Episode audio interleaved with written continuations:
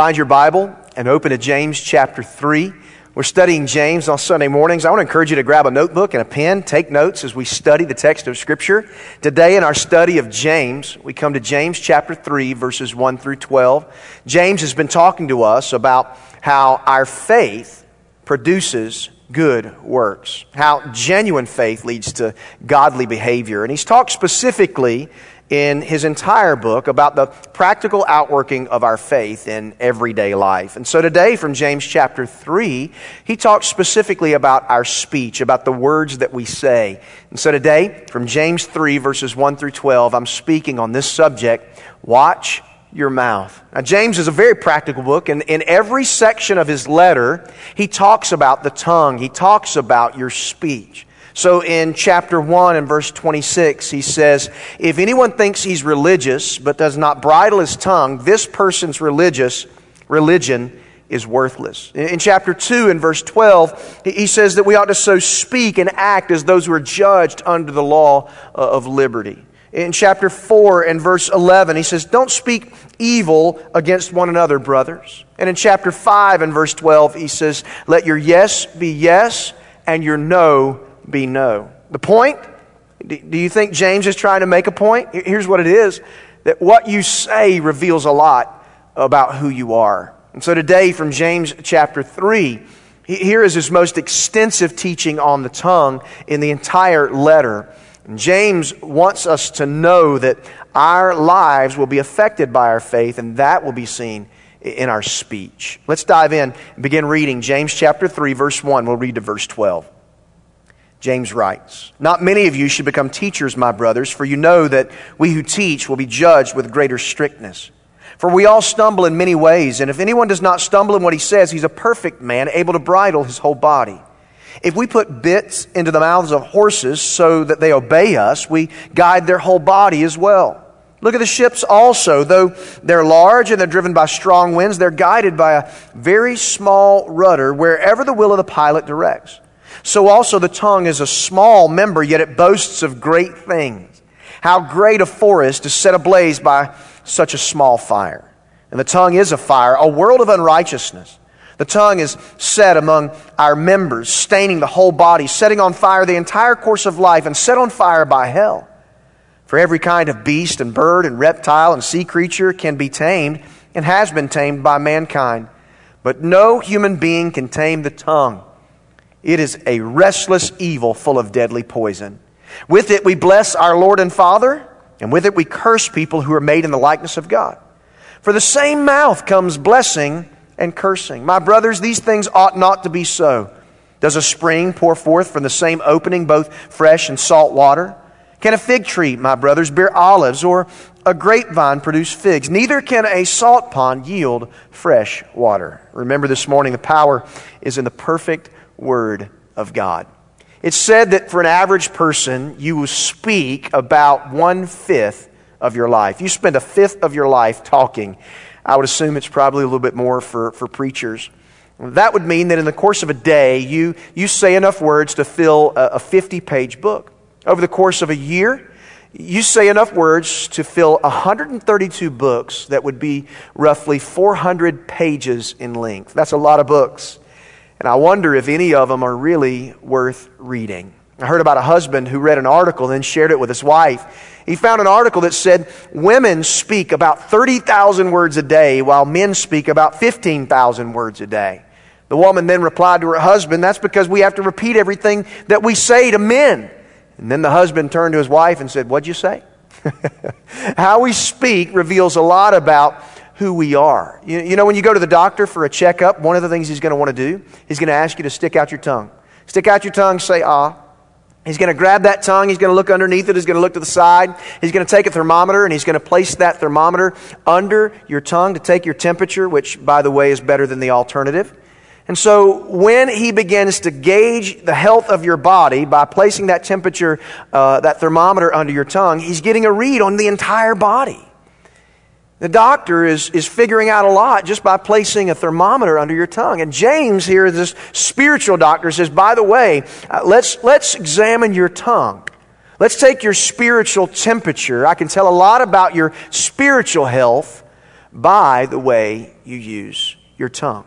That's his point here in the entire passage is that our speech reveals a lot about who we are. So, number one, as we look in the first eight verses, James wants us to realize what you say reveals who you are. What you say reveals who you are. We see that in verses 1 through 8. In other words, your words reveal your true nature.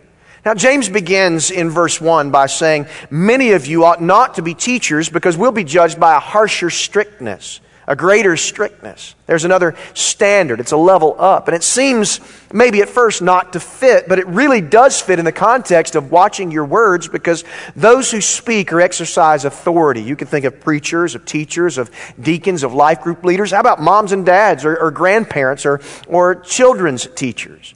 All of us will be judged by a greater standard, especially when it comes to the words that we say. We don't want to lead anyone astray. And James goes on to say, We all stumble in many ways, especially when it comes to the tongue. And to that we would say, Amen. All of us have stumbled. All of us have said, said things we should not have said. We've said things that possibly we didn't mean to say, or at least say them in that way. We've all had a moment where we wish we could take the words back that we've spoken.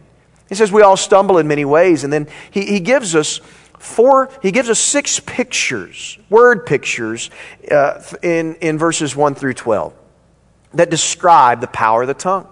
And these six pictures can, can kind of be broken down into four major categories. First of all, he tells us your words have the power to direct. We see this in, in verse 3 through the beginning of verse 5. Your words have the power to direct. Notice what he talks about. He, he says there in the beginning, he says, We put a bit in the horse's mouth. That bit in the horse's mouth is going to direct the horse one way or another. What, what, what about the rudder on a ship?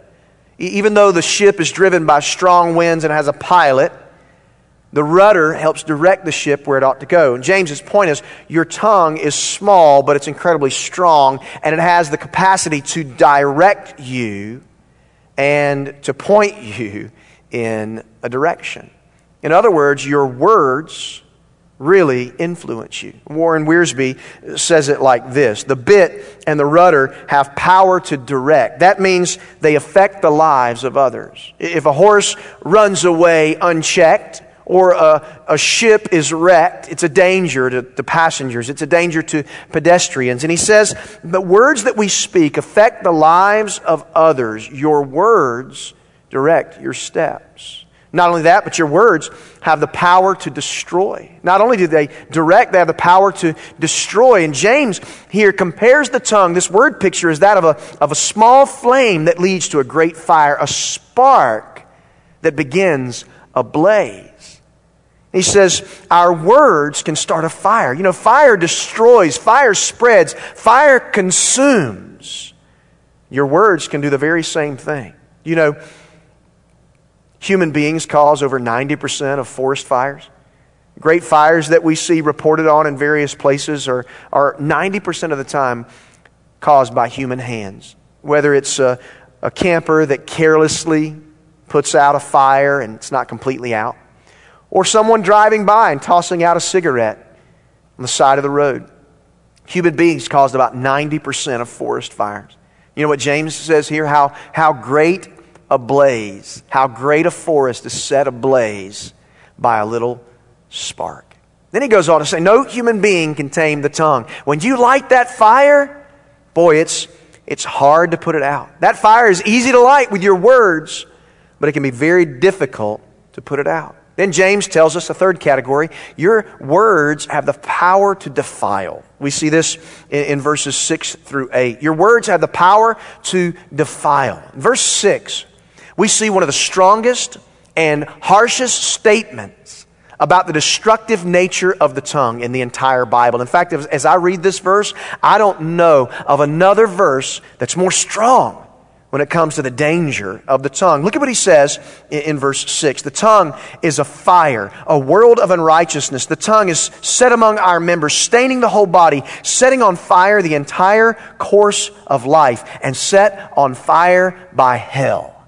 James doesn't mince any words. He's not worried about hurting our feelings. He wants us to know that we have to be careful when it comes to the words that we say because they have the, the power to defile. In other places, he talks about it being like a, like a poisonous snake, your tongue can defile. Notice what the Bible says in Proverbs chapter 21 and verse 23 when it comes to the tongue.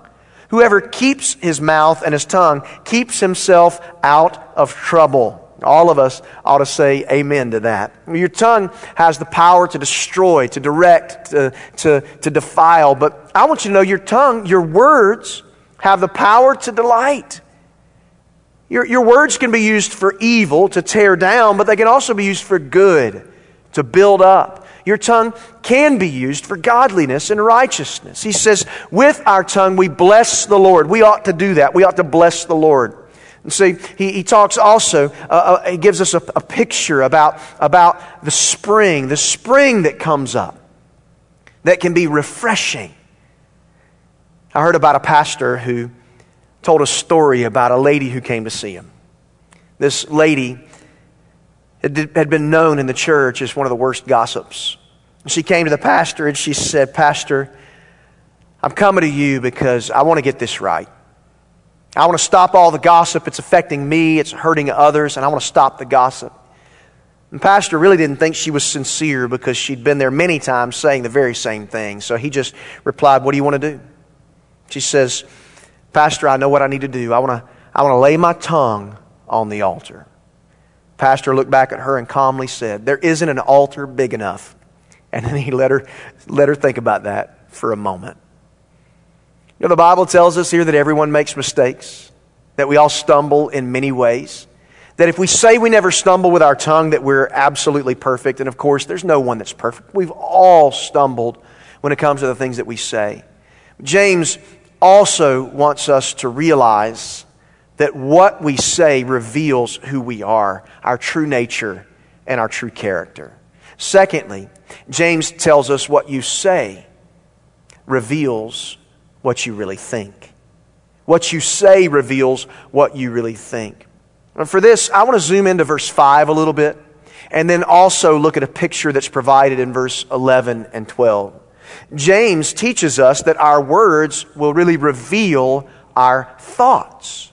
That what we say reveal reveals what we think. Notice James says in verse 5 he says, The tongue is a small member, yet it boasts of great things. so maybe there's been a moment in your life where you've said something or you've, you've spoken some words, and maybe you say, Well, I just slipped up. I don't even know where that came from. Can I tell you where it came from? It came from your mind and it came from your heart. If it comes out of your mouth, it's filtered through your mind and your heart. You say, no, no, no, no. Sometimes I've just slipped up and I've said something I didn't mean or I've said something that wasn't in my mind, it wasn't in my heart. Oh, yes, it, everything you say is filtered through your mind and your heart. The old preacher says it like this What's in the well comes up in the bucket. What's in the well of your heart or your mind comes up in the bucket, it comes out of your mouth. He says the tongue is small, but it, but it boasts of big things. In other words, this, this small piece of you, man, it can cause some, some great problems. Your words reveal your thoughts, your words reveal your heart. Now, some people say the tongue is the strongest muscle in the body. But you know that's actually not true. Your tongue is, is made up of eight different muscles, but it's not even the strongest muscle in the body. You know, pound for pound, your masseter, that's your jawbone, the muscle in your jaw. Pound for pound, that's the strongest muscle in your body. But you and I both know the tongue's still pretty strong. The tongue has a lot of ability. It can build up or it can tear down. Did you know also as I studied, the tongue, the tongue never gets tired. And some of you know that better than others. When you listen to people talk, the tongue never gets tired. James says this tongue can boast of great things. As you speak, it reveals your heart and your mind. He, he, then gives us a picture in verse 11 and 12 about a spring, how the tongue can be this refreshing spring, how the tongue reveals our, our thoughts and, and our heart. Look at what he says in verse 11 and 12. Does a spring pour forth the same opening, both fresh and salt water? Can a fig tree, my brothers, bear olives or a grapevine produce figs? neither can a salt pond yield fresh water. Now, what's James saying? He's saying, how is it that, that out of our mouths come blessing and cursing? That out of our mouths come, come words of praise for the Lord, but then cursing to others. Out of our mouths come righteousness, but then also ungodliness. And he's making a comparison. Can you get fresh water and salt water out of the same spring? No, you can't. Does a grapevine produce figs? No, it doesn't.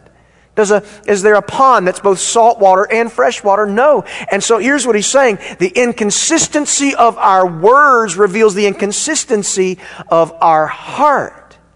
Why do we accept that both blessing and cursing come from our mouth? James is telling us that our words reveal the thoughts and intentions of our heart. We need to be in, incredibly careful. If your tongue is inconsistent, there's something wrong with your heart. Thirdly, James tells us what you say reveals who you really love. What you say reveals who you really are. It reveals what you really think, and it reveals who you really love. You know, if you love something, you're going to talk about it. If you love someone, you're going to talk about them. Your words reveal the affection of your heart. See, I've, I've known a lot of, uh, a lot of preachers Maybe you've heard them too, man, they love to talk about themselves.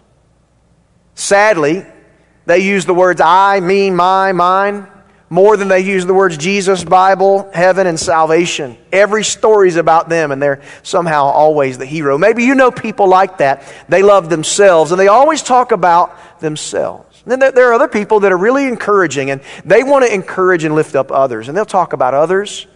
Man, those people are a blessing to be around. And here, James tells us that your words reveal what's most important to you. Look at verse 9 and verse 10. With it, with our tongue, we bless our Lord and Father. And with it, we curse people who are made in the likeness of God. From the same mouth comes blessing and cursing. My brothers, these things ought not to be so. What, what's the point? Your words reveal what's most important to you. Your words reveal what's most significant in your life. There's some people who only talk about themselves. There's some people who use their words to encourage others. But then I'm going to tell you something. There's some people, when you talk to them, they're always worshiping, praising, and honoring the Lord. You know anybody like that? Every time you talk to them, you're encouraged because they encourage you in your faith. I think about somebody I know. I met him here at a local gym. His name is Mr. Reed. Every time you see Mr. Reed at the gym, he's going to encourage you, but he's going to say something like this He's going to say, We can't be messing around now in this gym. Our body's a temple of the Lord. The Holy Spirit lives inside of us. We got to get going. We can't play around. When I talk to Mr. Reed, he'll say, This is the day the Lord has made. Let's rejoice and be glad in it. He'll say things like, Jesus could return at any moment. I want him to find me working for him. Mr. Reed wants to encourage me, but what Mr. Reed does is always talks about Jesus. His words reveal the attitude of the heart. In the same way, our relationship with Jesus ought to be evident by the things that we say. Our words will reveal the true nature of our hearts. And so, as we conclude this morning, I want to take a moment and give you some words that ought to be part of your vocabulary on a regular basis. James gets real practical, and so I want to finish by being very practical here today and just give you a list of a few words that ought to be on your vocabulary on a regular basis. The first word is please. A simple but kind request, please. It doesn't take a lot of extra effort to be kind and cordial, cordial to someone. Just put that in your vocabulary. When you make a request, when you ask someone for something, just make sure you ask politely. Second word is thank you.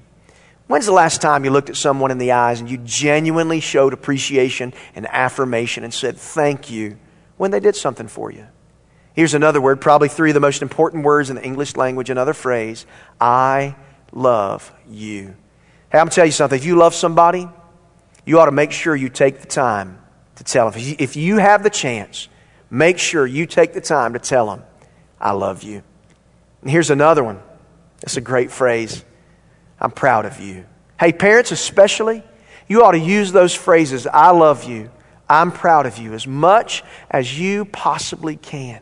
I can't tell you what it means to, to receive that affirmation, to receive those words of appreciation. And I'm telling you, those are powerful words. I love you. I'm proud of you. When you, when you put those words out there and you lay them on somebody you love, somebody you're proud of, man, these words build life. They build strength. They build appreciation and affirmation. Some words that might be a little bit more difficult to say. I'm sorry. We've all messed up. James even says here we stumble in many ways. We've all stumbled, we've all fallen, we've all made mistakes. And so don't be so big that you can't say, I'm sorry. Here's one that's even more difficult than that. Maybe three of the most difficult words to say in the English language I was wrong. Chances are, if you were wrong, they already know it. So being able to admit it, those are words that can help bring healing and life. Here's another one. We ought to use this one regularly. I'm praying for you. I'm praying for you. You ought to use that regularly for your, for your spouse, for your children, for your mom, for your dad, for your friends. These are real simple but very practical words so that we can focus our lives on building up with our words instead of tearing down. And so I have some very practical application for you today. I want you to build someone else up by your words. Grab your cell phone and send a text and say, I love you. Maybe you need to say, I'm sorry, I was wrong. Maybe you need to say, I'm, I'm proud of you. Maybe you need to say, I'm, I'm, I'm praying for you.